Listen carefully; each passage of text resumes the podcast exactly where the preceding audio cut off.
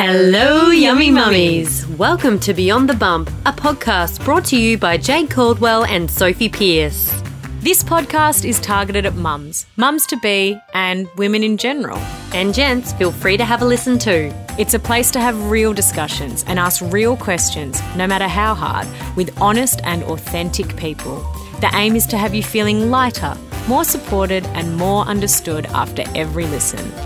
Now, we can't promise that it will always be kept PG, so please be mindful around little ears. Here we go. Hello, Jade. Hello, Sophie. How are we this week? Right now, I am really, really good. I am absolutely stoked to be sitting in the potty pod with you in the flesh. I know it's been too long. It has been way too long, and I'm now just touching your left breast. Yes. You're and is it just how you remembered? It is. It's delicious. So good. Yes, it's good to be back in your potty pod with you side by side. Now, Yes. how has the week been? Okay, so my week has been, yeah, look, I don't know what's going on. I feel like I've had, look, every six months I tend to have like a real dump of anxiety mixed with, I guess, ugly thoughts. And it's actually a really hard time. And it's been simmering away for a few weeks and it really got to its peak this week to the point of I've been feeling very disorientated, very unsure of myself.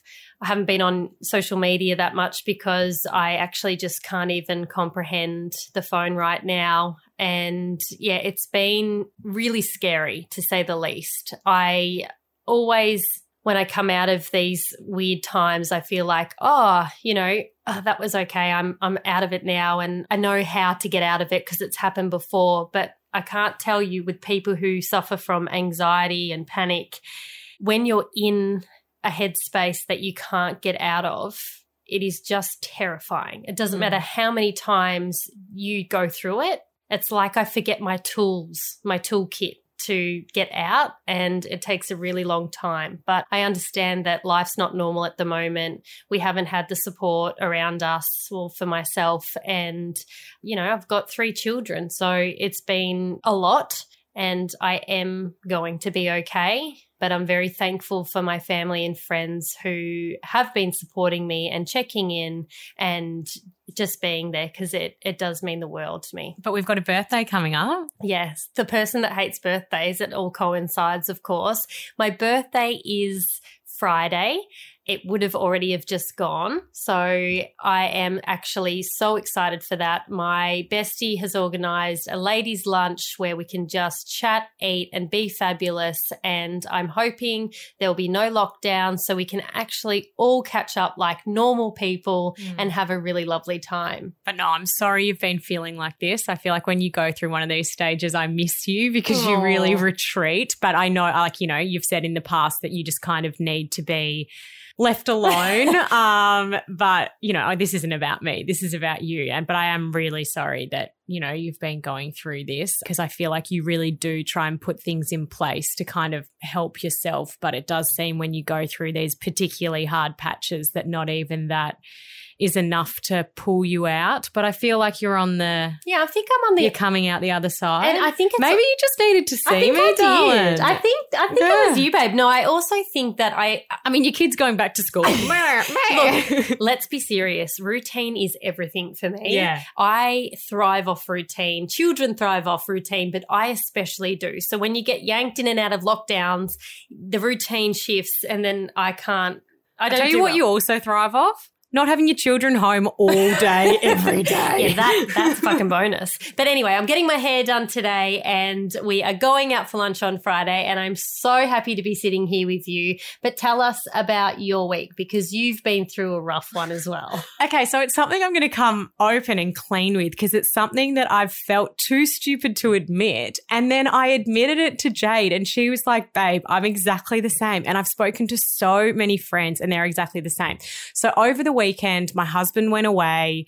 And when he goes, I'd, I'd leading up to him leaving, I'd been feeling a bit anxious about him going. And I was like, what's the deal with this? And I was like, oh, maybe it's because I haven't had like the two girls on my own for quite a while because like no one's been able to go anywhere or do anything or anything like that. I was like, oh, maybe it's just that. And anyway, then he left and I was like, no, I'm all sweet. I'm happy to have the girls on my own. And actually, all weekend, they were so well behaved. We had such a nice time. The high of the week was actually that Goldie is such a dad's girl. Like he is obsessed with Nick. Those two are like Uh-huh. twins. You just They're said so- you just said he is obsessed. with she is obsessed with Nick. They're like twins. They look alike. They've got similar personalities. They're both really cheeky and just like a bit naughty and energetic. delicious. But, you know, I'm obviously fond of that personality. And so when I'm around, I'm chopped liver. Like I am just, it, Nick comes home. She's like, Daddy! like I am useless and worthless. So to be honest, it was actually really nice to be wanted and needed by her. And she got quite clingy. Like we'd be around friends and she wouldn't go to any friends. She got upset when I went in the water for a swim because I think she thought I was leaving her too. Anyway, but the thing I wanted to admit is that I'm 30 years old and I'm making a joke out of this now, but it wasn't a joke at the time. I am petrified of being alone by myself at night in my house and Now- going to sleep. Anyone listening, can you please send in and let us know if you also feel this way? Because I think it is it's swept under the rug about how many people are quite scared or frightened to be home alone. Yeah, and I actually quite liked like, you know, of course I missed Nick while he was away. He was only gone for like three days. I quite liked, you know, being on my own time, having the house to myself, just doing what I wanted. But then it would like start to get dark and I would think about going to bed that night. And I would just think about where's the intruder going to come in from? What am I going to do? How am I going to grab the girls at the same time? You know, what am I going to do with this? What am I going to do with that? What was that noise? oh, don't fall too deep asleep because if you fall deeply asleep, you won't be able to hear them get in and you won't have enough time to do something. And I would, you know, listen to a sleep story and finally get myself in a calm state. And then, you know, like Goldie woke up. So I got up and I got her a bottle and she went back to sleep and I felt like I was starting again. And then I'd be just asleep and then like Poppy would wriggle next to me and I'd wake up and I'd have to start the whole process again. And I mean, I was like clammy and hot in my bed.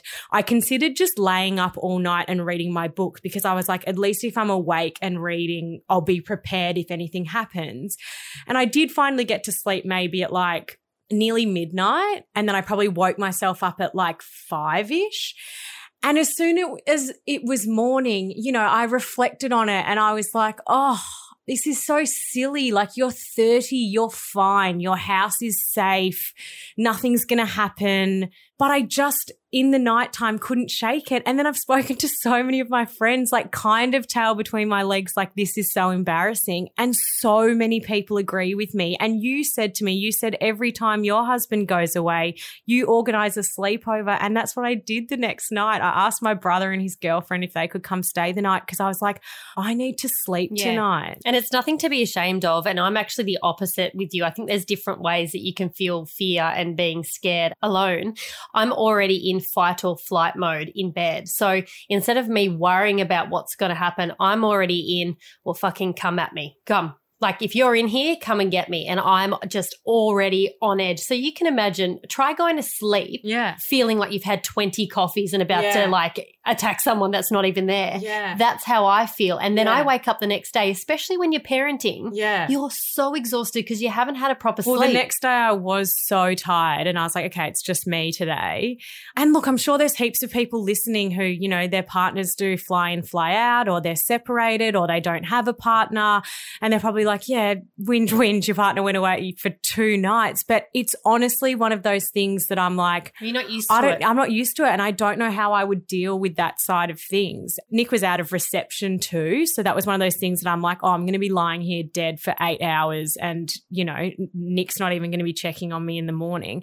And when he got home, he was like, he could tell I was looking at him a bit weird and he's like, Oh, what? Have you had like a rough weekend with the girls? I was like, The girls were perfect. We had so much fun. And then I had to be like, I've come to the conclusion that I think when you go away, I need to organize sleepovers because this isn't it's not functional and it's not sustainable. Like if you go for more than one night, I can't parent on my own with no sleep. And that's okay. I'm like, I think I just need to admit it yeah. and come up with strategies rather than just being like, stop it, you're being stupid get yeah. over yourself. You're a grown adult who has two children. Go the fuck to sleep. And the reason we wanted to share this experience is because I think we want people to be aware. Like Sophie wasn't aware that she was actually afraid of the dark or scared of being home alone.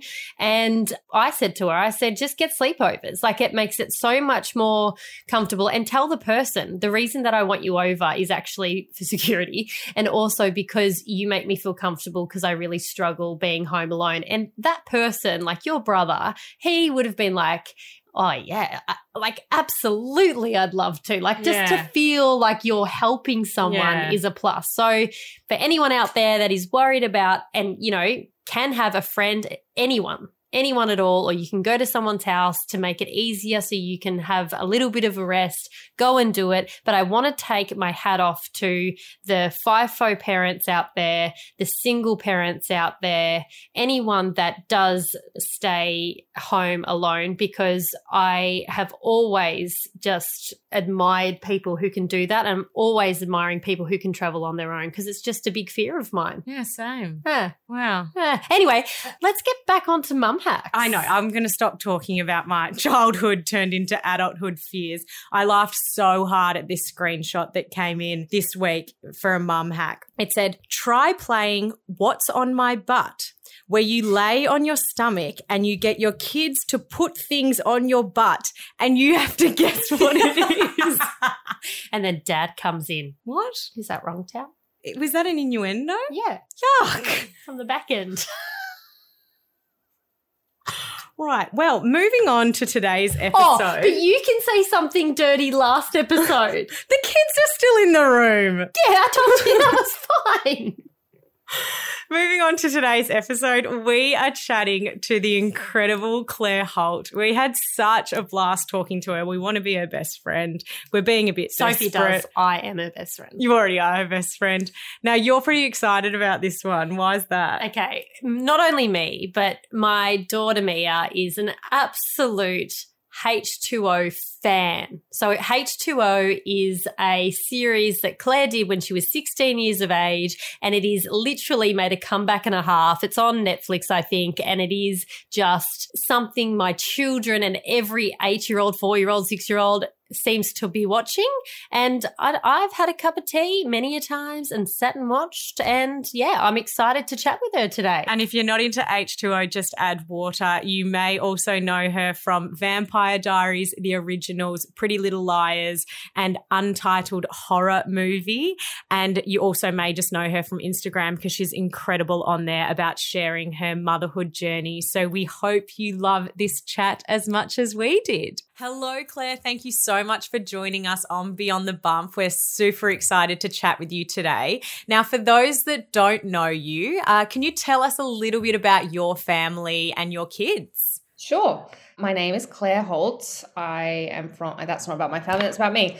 Um, I'm from Australia. I have two kids. Uh, they're two and one. So my son, James, is two, and my daughter, Elle, just turned one. And it's kind of mayhem right now. my house. um, can you please let us know the age gap of this? 17 months. Mine is 16 months. I feel oh. you. Yeah.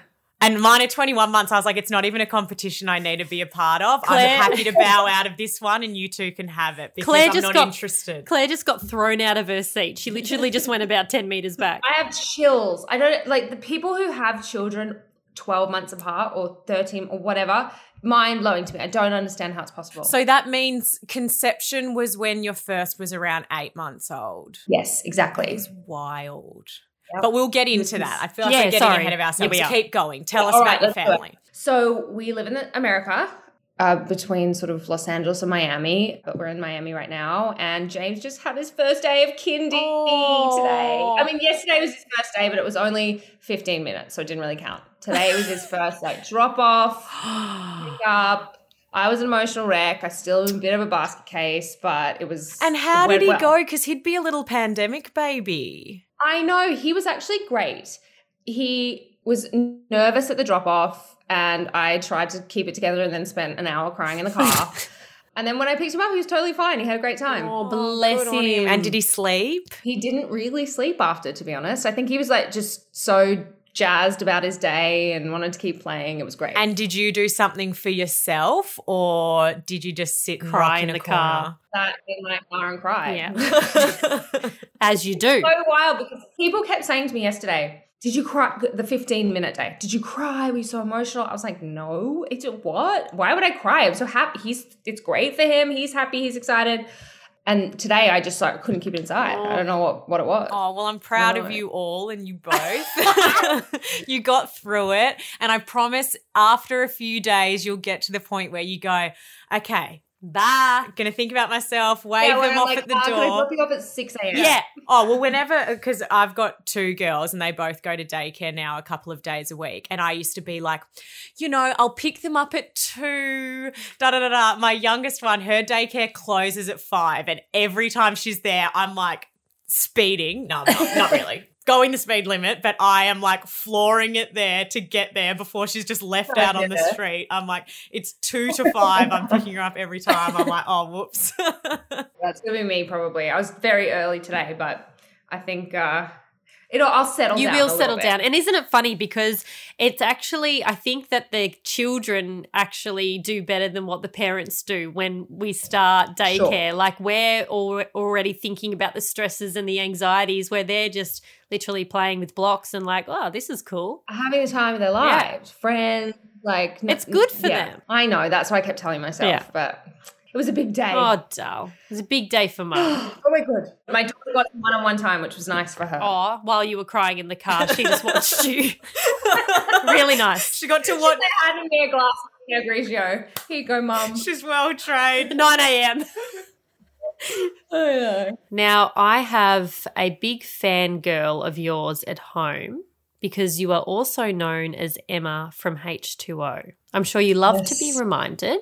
Yeah. And don't worry, Really, my formative years, my 16 year old self. babe, I have watched you a million times. That's what I want immortalized forever. To be honest, you still look Myself. 16. I know, you're doing well. guys. No. Um, yeah, it, it wasn't my finest look or moment, but kids seem to love it. So I showed her a photo of you and she's like, Mum, do you know who that is? And I'm like, who, doll? And she's like, that's Emma. And I'm like, oh. It's going to be the only episode that Mia listens to. Normally she's like, yeah, mum, I don't care about your work. But this time she's going to be like, I've never been so proud of you, mum. oh, is she? She's eight. Oh, that's that's prime. Oh, age. yeah. Prime. prime mermaid viewing age. Prime. it's amazing that it has stayed so popular. I mean, I hear about the show H2O all the time. One of my friends, she's got a four year old boy and he's obsessed with it and has been trying to recruit my three and a half year old girl who's really into mermaids, but I, she's more into animation kind of stuff at the moment. Right. H2O is just way too realistic for her. Um, but it's just amazing. I thought there must have been a, a reboot, but no, it's still you, girl. It's still. Wild. We obviously never thought that that would happen. I mean, I was 16 and like, it was a little 4 4 p.m. time slot on Channel 10 and I thought it would, you know, just come and go and it was my first job and I was excited, but it's really had a life, Yeah. a long life. Long life. Now, can we take it back to kind of the start of your motherhood journey? I imagine, you know, you're an actress in the industry you're in, as with a lot of industries, but I think especially in yours, it must be a big call when you're like, look, I'm I'm ready to start a mm. family because I guess there's probably not many jobs that you can do like as a pregnant woman and then the postpartum period, et cetera, et cetera. Mm-hmm. How did you know you were kind of ready to take that step? You know, I don't know that I was entirely ready. My husband really felt ready and really wanted to have kids. And I think I was sort of in this place where I've always wanted to be a mother. And obviously, like, I know that it's the greatest gift on earth to have children. But I just, my career was in my head and I didn't know how I was going to be able to make it work. And I knew that I wouldn't be able to film when I was pregnant because, you know, no one's going to hire a pregnant lady, unfortunately. And I knew that, you know, it might be tricky after the fact because I didn't want to schlep my kids all over the place to different locations. And I also just went, you know what, I have to trust that women manage and women figure this out. And, you know, I'll figure it out just like everybody else has before me.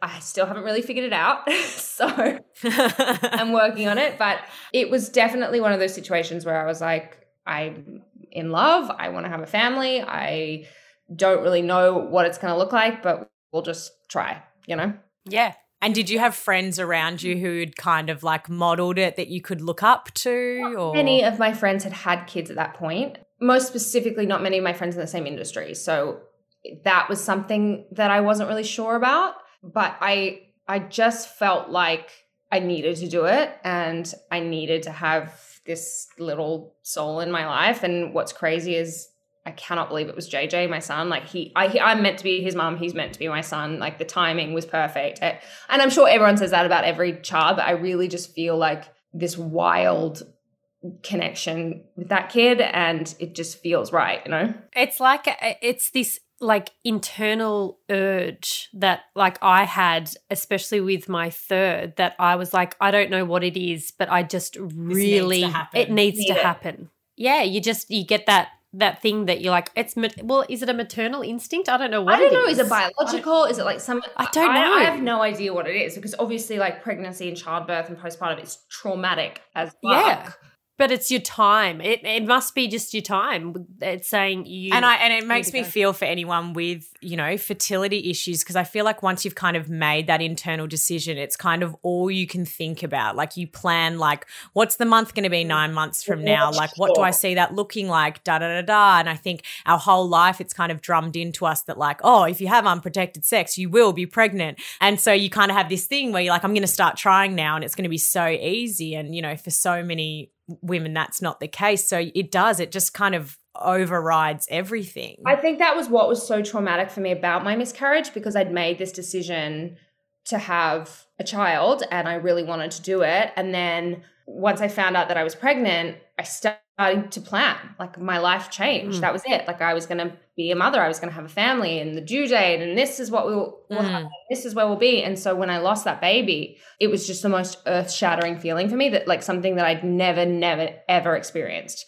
I'd lost people in my life, but I'd never experienced that kind of grief because it was, you know, loss and then shattered dreams and guilt. Mm. And all of those things combined just compounded and, and made everything so, so tough. Yeah, having had a miscarriage myself as well, I think it's that added layer of you're mourning what could have been rather than I feel like with other loss and and never downplaying any other loss or grief, but you're kind of mourning your memories whereas with a miscarriage you're mourning the loss of being able to make memories. Right. And I think that, you know, I, I didn't have any kids at that point. And Yeah. so I just was so afraid that I never would be able to, and that that was going to be my journey. And, you know, I did all those crazy things. Like I went on every blog post and every website and like all of these women talking about, I've had three miscarriages, four miscarriages. And, and I was like, that's going to be my path. I'm just never going to have Mm. children, have multiple miscarriages. And I just need to come to terms with it, which is such like obviously that wasn't true for me, but it's so hard to sort of pull yourself out of that when you're in it. And was it was it hard or was it easy for you to conceive your children? So uh, after my miscarriage, I miscarried about 11 weeks, I guess. Oh wow, that's that's Yeah. quite far. yeah, we along. had a heartbeat Yeah. and we had like multiple appointments, and then it was just a miss miscarriage. So I went in one day for a scan on my husband's birthday, and I was like, Oh. "So fun! We'll go in on your birthday. We'll see the heartbeat. We'll do the genetic testing, whatever." And uh, there was just no heartbeat, so that was pretty rough. And then I, I didn't feel ready again. I conceived James five months after, and I didn't feel ready again until like that month that we tried. Yeah. I know that my husband was, you know, he was incredible and so supportive, and he wanted to sort of try right away, but obviously was very respectful of the fact that I was like, I can't, I can't go through that again. No. So, you know, I had some irregular cycles, and I think it was maybe like two or three after the fact. I was like, okay, I, I feel ready. Mm. And, mm. you know, I, we didn't put pressure on ourselves about it. We were on vacation and I just tried to sort of have fun with my husband. I'd just gotten back from a job in China, which was really intense and exhausting. So I was like, look, I'm just going to drink wine, eat bread, yeah, get pregnant. And we did. Amazing. And so finding out at 11 weeks, did that mean that, like, did you need a D&C or what was the process from there? Because I think a lot of women don't really know, like, okay, so you found out you've had a miscarriage. What now? So they gave, I had an incredible doctor. She was amazing. And she just gave me the option of trying to miscarry naturally, mm-hmm. but said that there was no guarantee that everything would pass. And it's so, it's like really dark to talk about it. Or I could go and have the D&C and it would be complete and they would make sure that you know everything was gone and i would be healthy and i would you know that would set me up for my future pregnancies if i mm. wanted it. And obviously she said like it's a very emotional decision and it's up to you. And part of me thought you know but what if there's some chance? And like what if there's a little bit of hope and maybe she scanned it wrong and maybe like there was actually a heartbeat and she just missed it or whatever. And i was really distraught over the fact that like you know what if i'm going to go and have this surgery and there's still a, a baby that's alive in there and you know obviously i talked to my husband and i realized you know i had false hope and that wasn't going to happen and then we did test the tissue and i found out that there was a chromosomal issue so it was actually really great ah. for me ah. because i knew that it wasn't my fault because up until that point, I just thought, well, was it because I went for a run, or hmm. was it because I drank a glass of wine before I found out I was pregnant, or you know, all of those crazy things. Or I just thought that I'd done something and that my body wasn't able to do what I should have been able to do, and so it was really healing for me to be able to find out that like this yeah. never survived. It had a really intense genetic issue, and if I'd gone along further, I could have given birth, but it would never have, you know, it wouldn't have lived. Yeah. So. Yeah. And do you have any, uh, I guess, tips for any women out there who may be listening who have had a miscarriage? Or I think a really common question we get asked is, how can I help a friend who's mm. going through this? I mean, it's so common, but often when you're in it, it's such a lonely yeah. place. I guess for me, uh, connecting with other people was huge. I spoke about it pretty publicly. And I was really scared to do that because I thought, well, people are going to think I'm doing this for attention or I'm going to get shamed for this or, you know, I'm oversharing. But I also just felt this really strong drive. Like I found comfort reading other women's stories online. So I'm going to share my story and I hope that yeah. people comfort. And what was mind blowing to me were the number of comments from women and men, many men talking about, you know, their wives miscarriage or their self or their sister, or, you know, there were so many people who shared their story. And I found such comfort in that. And I also opened up, and I know my husband did too, to work colleagues, and everyone had a story. Like someone knew someone or had experienced it themselves. And that really helped me. And I think what I would say to someone trying to comfort a friend is try not to minimize it, you know, because before I had a miscarriage, I was like, well, you know, it's nature and it wasn't meant to be, and all of those things that you think before you experience yourself. And then when I went through it, I really realized, like, no, this is one of the most intense experiences that a woman can go through. And you have to just acknowledge that and say, it sucks. I'm so sorry, mm. it sucks. And and you don't deserve this and you shouldn't have to go through this. And I'm here for you if you want to talk about it or you don't want to talk about it, if you want to cry, if you want to anything, I, I'm here. And I think that really helped. And then, you know, just finding support groups or finding yeah. places online that you can go and read stories and see positive stories of women who've been through that and now have a beautiful family. I think that's what really helps. I think that, you know, as an outsider, you just want to make the person feel better or make the whole situation better. And I think you just have to know that you can't. And, you know, when I had a miscarriage before, I'd had kids too. And it was the first time we had tried to conceive. And so, you know, like a natural thing for lots of people to say, well, like, oh, well, at least you know you can get pregnant really right. easily.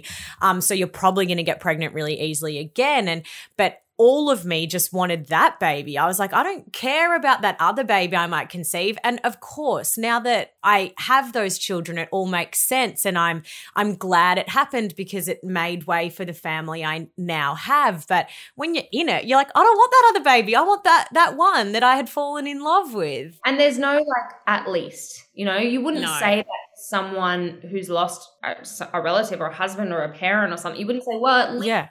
You had them. Like we know, we know that. But like Mm. also important to grieve and it's also important to feel things and not bury things and not you don't want to be made to feel better and I think that that was like one of the amazing things that my husband did for me. He never tried to make me feel better. He just let me like lie in my bed and shut my door and I didn't come out and he would just sit there and he would check on me and he would you know tell me he loved me and try to help but he never tried to No. hurry the process and tried to Mm. get me to move on, you know, and it it, it truly strengthened our relationship uh, going through that together. I bet. And I, I also think that, you know, there's a lot of downsides to social media and and talking, but the one of the the best perks to social media and obviously podcast and things like this is that we're starting to have these conversations that haven't been spoken about and you know, people are starting to find out how we can respond in the right way and how we can manage relationships a little bit And better. you're not alone. yeah, and absolutely you're not alone. Like I remember I went through it. I I was really open about it just because I'm a I am an oversharer. I'm a talker. That's how I deal with any of my issues. And I- would, you know, if people say to me, How are you? I'm one of those people that I'm like, Well, you asked. I'm not just going to say good. And I would tell them. And as much as it was comforting that so many people around me had either experienced or had a very close loved one experience it, it almost made me mad because I'm like, Why has it taken me to go through this?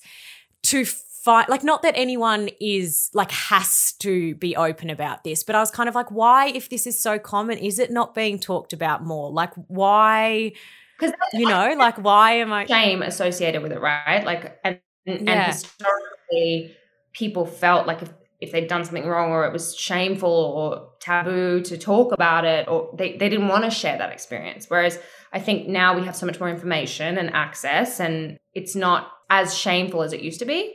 But it's it's true, you know, you, don't know often what people are going through, Mm. and that's something that I try and remind myself every day. Like someone may be having a really awful day or be really rude to me. Yeah. Like I just don't know what their life is and what they're going through, so I just try and like wish them well and hope that they find peace. You know. when they're leaning on their horn on you you just go okay you're going through something it's not my driving What really hurts people is I'll be like, "Hi, have a great day. Hope you're doing well," and it drives. yeah I'll wind down my window. I'll like, and it gets people kill them with kindness annoyed because what are they going to do? Like swear at me for waving and being friendly?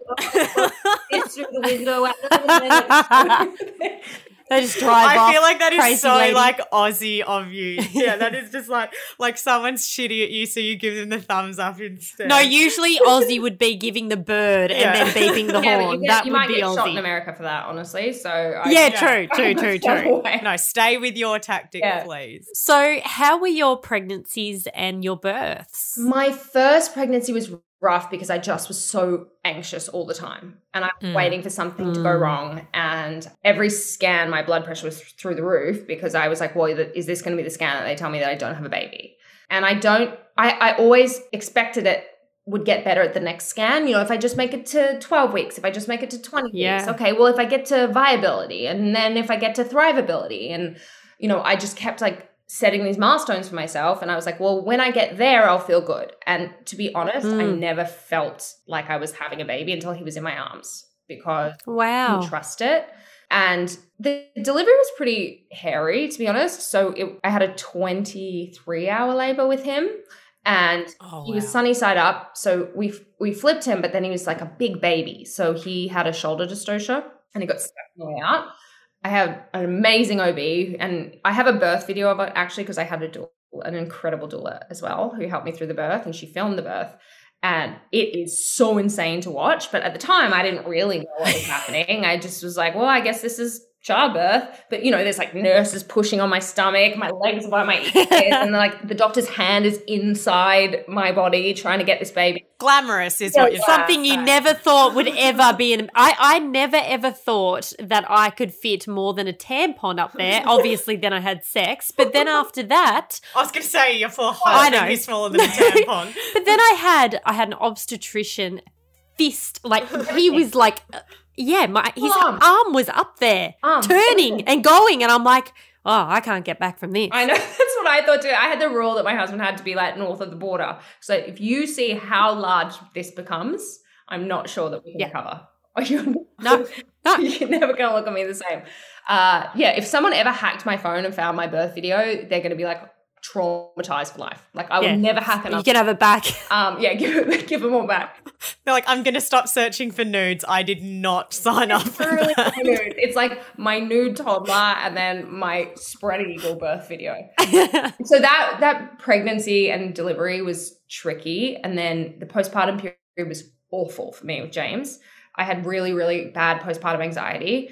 I thought he was going to suffocate constantly. I would like run my hand around the bassinet and like make sure his face wasn't on the side all night long.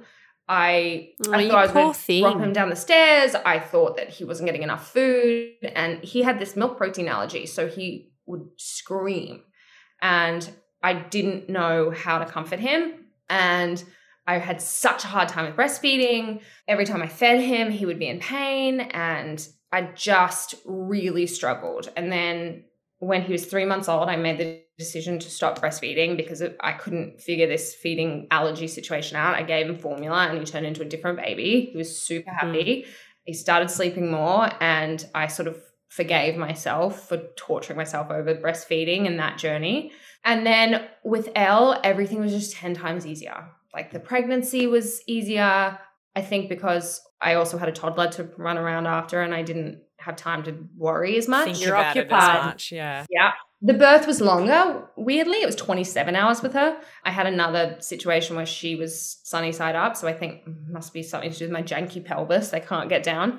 Um, she came out eventually. I actually, at, the doctor came in. I was like, you have to cut her out. I can't do this anymore. I'm exhausted. I had gone for like 19 hours without an epidural because I was trying to be some weird warrior woman, which was so stupid. So then I got the epidural and then my leg went numb and I just was like emotionally spent. My husband had a great sleep on the cot next to me though, so he was doing fine. he slept they full- always do a full eight hour night right next to me.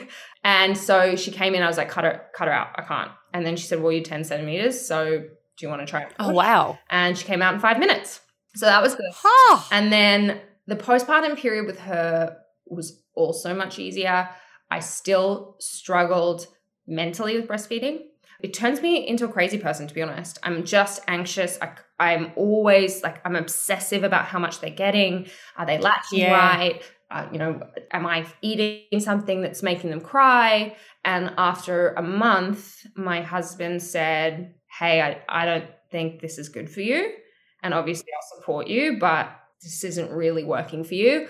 And I was like, Yeah, you're right. It's not. And I don't have to do this. And so I stopped after a month with her. and it must be something that you can the satisfaction of seeing a bottle like you can see how much she's Exactly. getting for you to be able to relax Yeah, exactly. And I think that I knew then. I also, you know, I felt like I could connect with her more. Like when I was feeding her this bottle, I could look in her eyes and I was peaceful and I felt like calm. Whereas when she was on my breast, I was like always like trying to look at her eyes and you know trying to figure her out, and she would move, and I, I, you know, I was in so much pain, and I had bleeding nipples, and I just I couldn't feel at ease, and I really do believe she felt that, and James probably felt that too. Mm. Like I was so stressed all the time.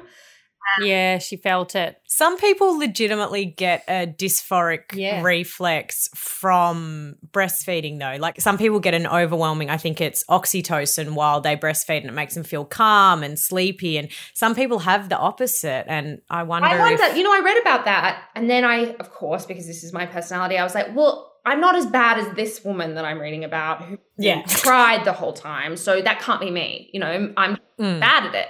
I just told myself, you, you're just bad at this. You know, you're not like, which is, I've obviously done a lot of therapy and like I've worked through it and figured out like no, it's a really hard thing to learn. And for some women, it's easy, and for some women, it's not. And it doesn't make me any less of a mother. And my kids are amazing and strong and They're healthy. beautiful. Oh, thank you. They're you know they're healthy. And also the perks of you even having this conversation, and just there are so many women out there that are very worried what people may think because obviously the main thing is vet is best. And we say this a lot in the podcast, but the more people like yourself have stories about, you know what, it just wasn't for me. And we're so lucky in this world that we have another option. I mean, we have about a billion options of formula, but Yeah. um, you know, No, we have these options and it's so good and everyone's happy. Absolutely. And I think, you know, I even felt that. I felt shame like giving my son a bottle at when he was eight weeks old or something. I was I went to some mum group and I was a mess. Everyone could see I was a mess. And they were all sitting around going, Oh, I love my baby so much. And he, it's so easy. I didn't realize it would be so easy. Meanwhile, I'm like seizing, shaking, losing my mind. And I was so ashamed that someone would look at me and think, Oh, she couldn't do it. She's giving a baby a bottle. And that's why I think I'm so vocal now about the fact that Mm. I was a better mother when I stopped trying to live up to whatever ridiculous standard that I Oh, myself. And I just went, you know what? It didn't work. And it's okay. And I love my kids. And whether I give them formula or chicken nuggets or a milkshake or ice cream or whatever, they're fine. And they're going to have a mom who loves them and plays with them and is engaged with them and is present and happy. And I think that, like, that's a really good gift that I can give them and myself. And do you think that um, with James, that postpartum anxiety, do you think part of that was related to having previously had a miscarriage or any kind of like unresolved trauma from the birth? Or do you think that was just kind of in your personality and it was a new experience? I think it's a little bit of both. I think that, you know, I, I had already had this anxiety throughout my pregnancy. And I had told myself, well, if the baby comes, then I'll be okay. When the baby comes, I'm Yeah. fine. And I wasn't. And so that kind of like started me spinning. And also just my Mm. whole life, I've kind of I've dealt with anxiety. You know, I left home at a really young age and I was in an industry where like I got constantly rejected and told no and that, you know, something about me wasn't good enough. And so I just had, I'm type A in the sense that I want to do the best job I possibly can. And I'm also like an anxious person. So I think motherhood is the wildest example of like not being able to control anything and just having to be peaceful about it and, and not, you're not going to be perfect. You're just never going to be perfect. And so it was a huge lesson for me. I'm still learning, and I'm a mother of three, and the oldest is eight. And even I was just saying to Sophie before we came on, I had postnatal depression and anxiety with my third child, and I get like stages throughout the year where it gets. It's just, it obviously turns into depression, anxiety, but I get big chunks of it throughout the year. It just overwhelms me. And obviously, in a time where we're in a pandemic and there's just weird, odd things going on, but parenting in this time and trying to do all the things and be perfect. Not that I'm trying, but I am also type A where I like to have everything done. I like to make sure that I'm ticking off boxes as well as being a really good mum. And I've fallen apart. And now, uh, this week, I just surrendered and was actually present with the girls because that's all they want me to be is present. Yeah. And it's been so kind on me. And it's also been so kind on them because they've had mum not yelling and not worrying about all these stupid things that I usually worry about because I've I've had to just stop. I've had to just slow down. all they and care been about is really connection, nice. you know. And and the thing Yeah. is, like they're going through it with this pandemic as well. And I think we have to try and cut ourselves some slack because we're living with this simmering level of anxiety and unknowing, and you know, we don't know what tomorrow is going to look like. Like we, none of us have ever lived through something like this, so. Already, our baseline is just like out of whack, and then we're Yeah. trying to figure out how to manage children through this and keep them safe, and and you know still let them socialize and develop in the way that we think that they should and it's just it's really tough and so the only way that i've found and it seems like the same thing that you've discovered is like you just have to try and be present with them and connect with them Yep. and nothing else really matters. They don't care. They're not. And I remind myself of when I was a kid. Like, what do I remember? What are my strong memories? Mm, Yeah. that's a big thing. It's you know my my mum taking me camping and my dad playing basketball with me. Yeah, not mum vacuuming the floor. None of that. D- I don't and folding my clothes. The house was. It could. I'm sure it was spotless because my mum's like that. But I have ab- zero recollection of that. I don't care at all. You know, I just care about Yeah. those memories, and so I try and you know bring that to my own experience. I think it is important to talk about it and delve deeper into it like you have, because I feel like I think we're three type A personalities all speaking to one another who, you know, pre kids were very used to having our life a certain way and Right. being in control. And, and but I think the hardest thing is people just go, oh, well, when you become a mother, you just have to surrender. And it's like, what the fuck does that And they even do say it mean? like uh, that too. Who I am completely. And yes. So just don't be Okay. you and throw this little grenade on your life and you'll be fine. And it's like you do. And it's life and death, by the way. Like you have to keep this thing alive. yes. So that no pressure, but they rely on you to live. No pressure, but you're just going to take this little thing home from the hospital. No one's going to be checking on you. And yeah, Good luck. Good luck and just surrender. Yep. But you do, you have to say, like, so how can you decrease that pressure? How can you decrease those expectations? Like, you know, and then on top of that, as you say, this simmering baseline of anxiety. Yeah.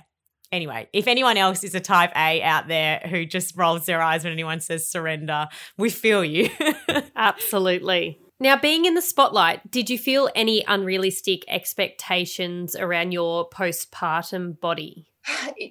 I did, and I also like had this crazy feeling of respect for my body. So when I gave birth, it was the first time I ever looked in the mirror and really loved what I saw. You know, growing up in the industry, I had had many comments about my weight and my body image. Like for years and years, people had either told me to lose weight or, you know, that I I should have looked a certain way or that I needed to sort of stay in shape because it was part of my contract. So yeah, Oh, it was God. ridiculous. So so I'd always had this fractured relationship where I never really loved what I saw. And then I gave birth and I was like, wow, I've done something that's not just what I look like. Like my body is not just an image anymore. It's created life and it's created the most Mm. important thing that's ever happened to me. So in one sense, I was so proud of it and I I didn't care. And then, you know, the flip side of that is I gained more than the recommended amount with James and I saw a lot of images online of of women who snapped back and who had flat stomachs and who you know I had a massive pooch. I still looked pregnant when I went home and 2 weeks later and a month later. And and so that was kind of hard for me. And I had you know from my miscarriage I'd gained some weight and then I lost it and then I gained it again in pregnancy and then I lost it. So I'd I'd seen my body in all these different shapes. And it was actually one of the reasons why I wanted to do a collaboration with Andie Swim on on this swim brand and this this line because I felt like I really had a voice, you know, and I felt like I could I knew what made me feel supported and what made me feel comfortable. And I wanted to be able to, you know, enjoy my body on the beach mm. and in subsequent pe- pregnancies if I'm lucky enough to have them and in the postpartum period like I wanted to feel comfortable and supported. And you know it's not something that I had ever sort of envisioned for myself but after having babies I thought you know we need to be celebrated and we need to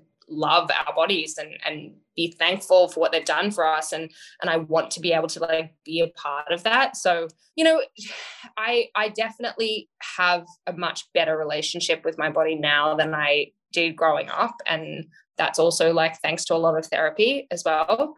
But I know that it's going to change again if I'm lucky enough to have another child and I'm okay. I think you know what's so helpful is so many women are sharing their real experiences and they're not shy to say like yeah i i still carry this weight or this is what my stomach look, looks like. My actually my friend emily skye fit is her instagram emily skye is amazing at that because she's a fitness influencer and she has this she shows everything and she shows like all of the skin that we all have that's like stretched out now and she's in, in amazing shape and she's so fit but she doesn't shy away from being like no I, my stomach stretched out a lot. I have a lot of excess skin but it's beautiful. It gave me my baby. So i think we live in a world where it's more acceptable now to be who you are and look who you are and you don't have to photoshop or hide and it got i you know photoshop is like the devil to be honest but you don't have to hide anything but I think, you know, also the pressure still exists for sure. Yeah, I think it goes two ways. I think you know, we see so many images nowadays, and it's amazing because we are seeing more of that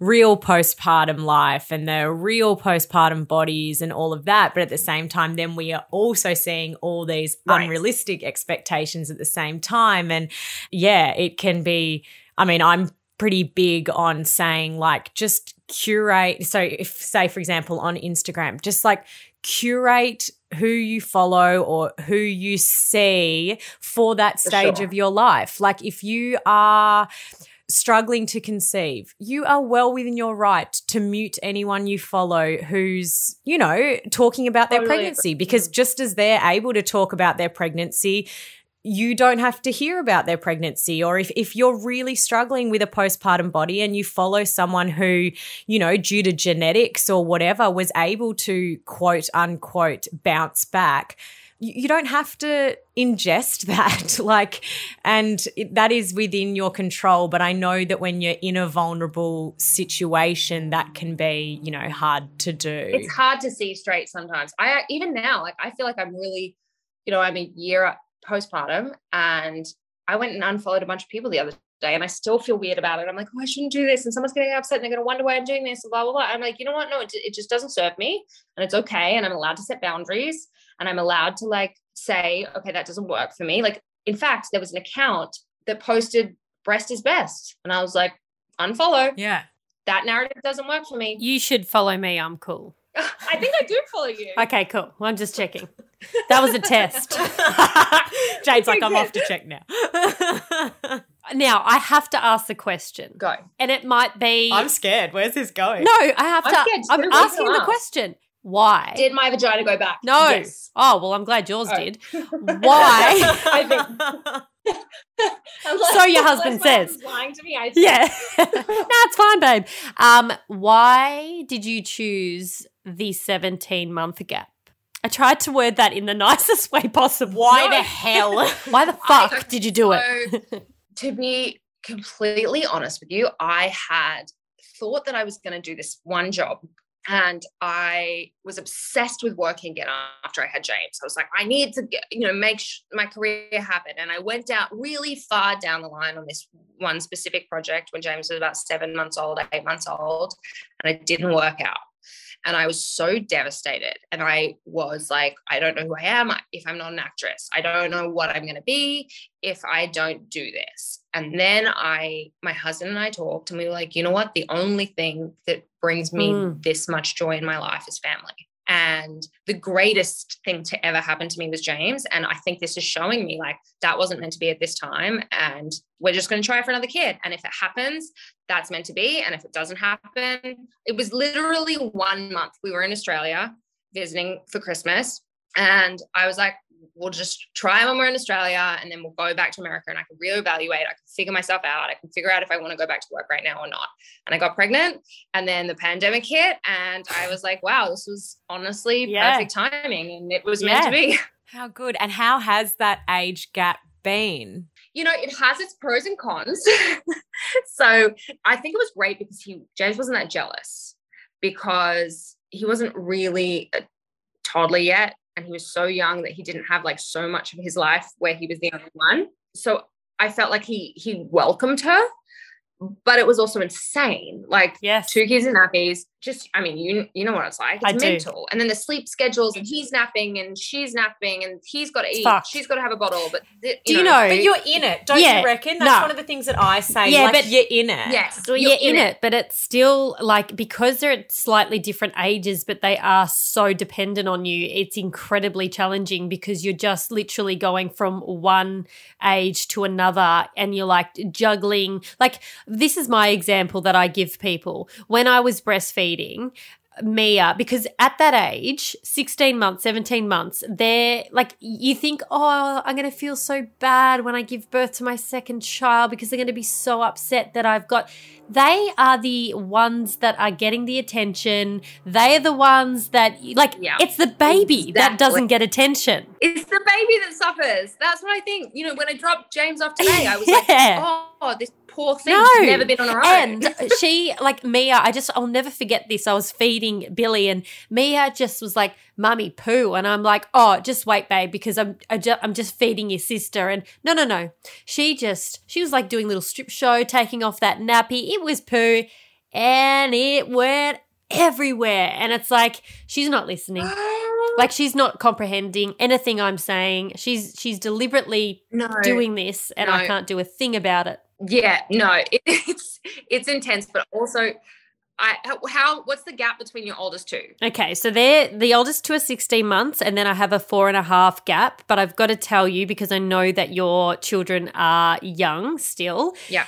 This has been as incredibly hard as this age gap was. This has been the best thing that I have ever done in my life because the rewards of their relationship has outweighed the effort. And I even think now, so my two are 23 months apart. So like two under two as well. Um, Mhm. Not quite as insane as you two.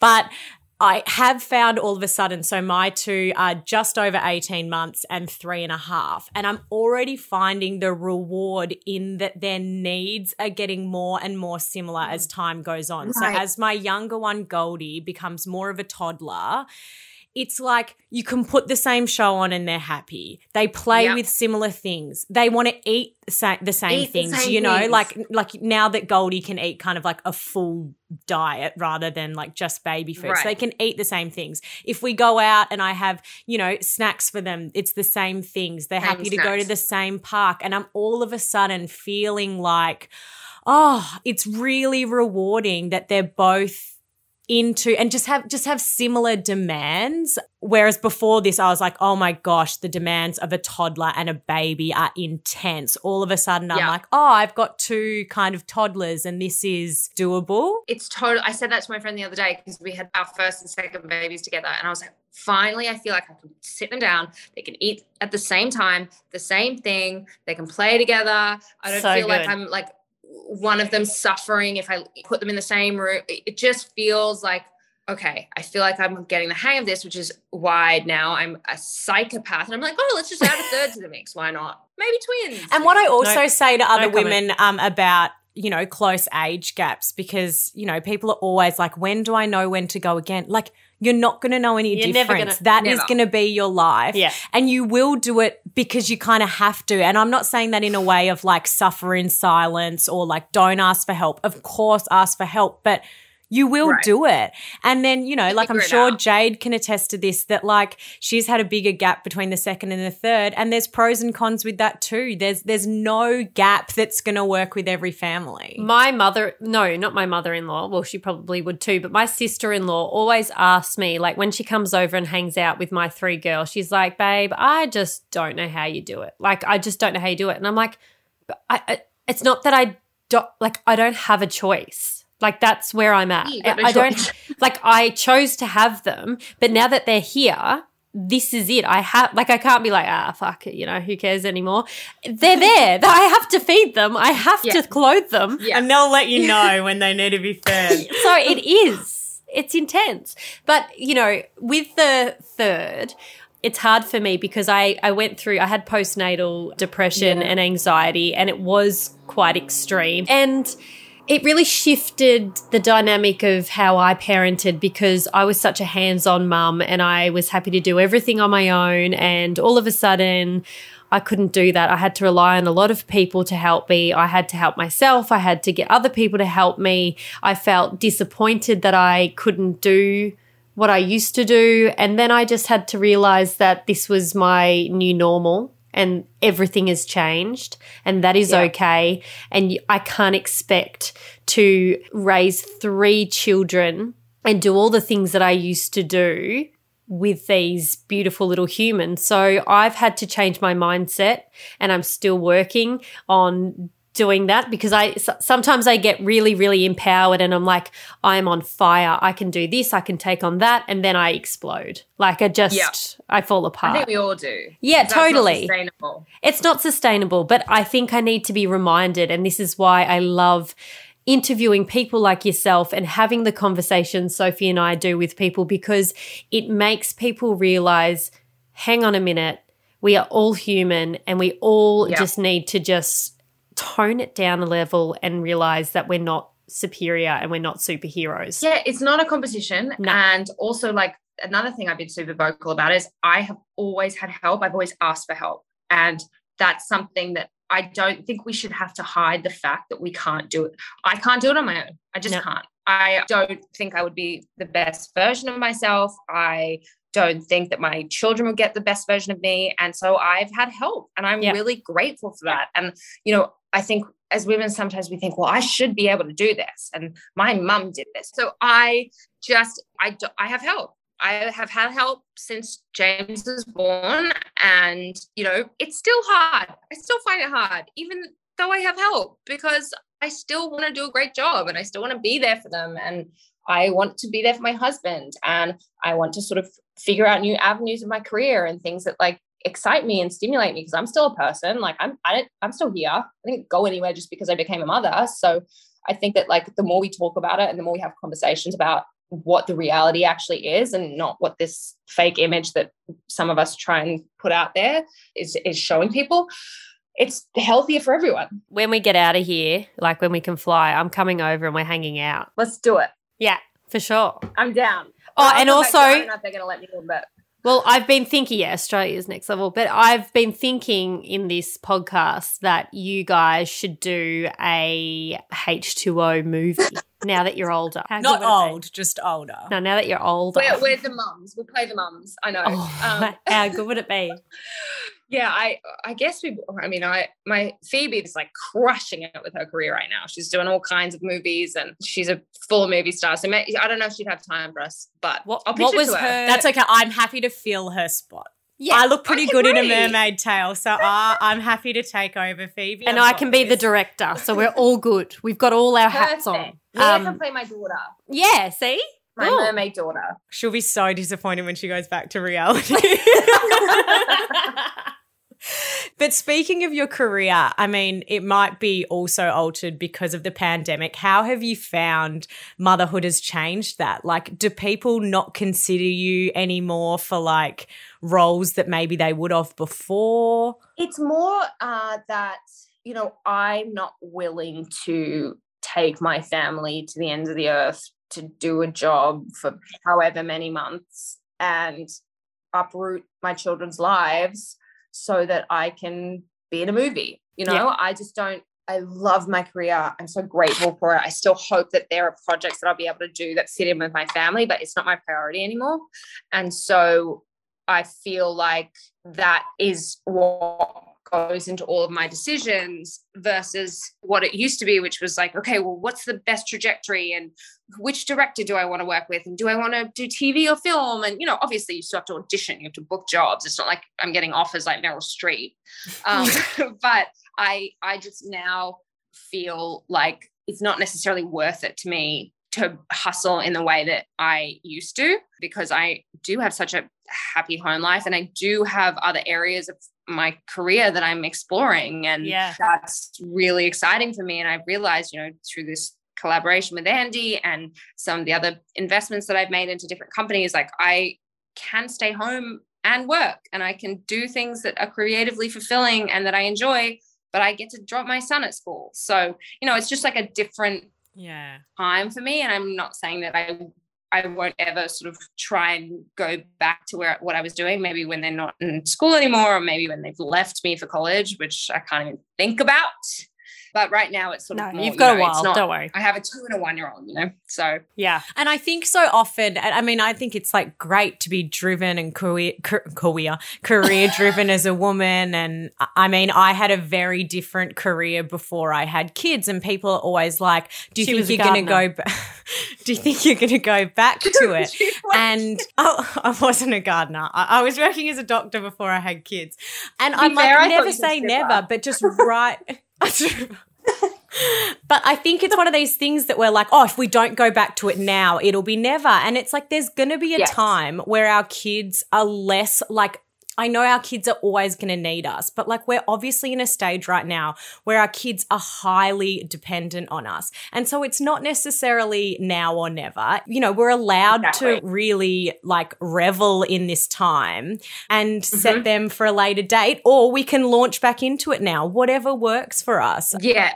Thank you so, so much for joining us on the podcast today, Claire. We cannot wait to check out your collab with Andie Swim. Oh, and we are even more excited about the reunion mum H2O special that I'm yes. going to be a part of. I'm going to go pick my tail now. Perfect. And I can't wait. And you can get your family out of the garage now. Great. What time is it? They've been, oh, six. Yeah, it's time for them to eat. They're probably screaming like banshees. My husband's like, but we can't hear them. That's the beauty.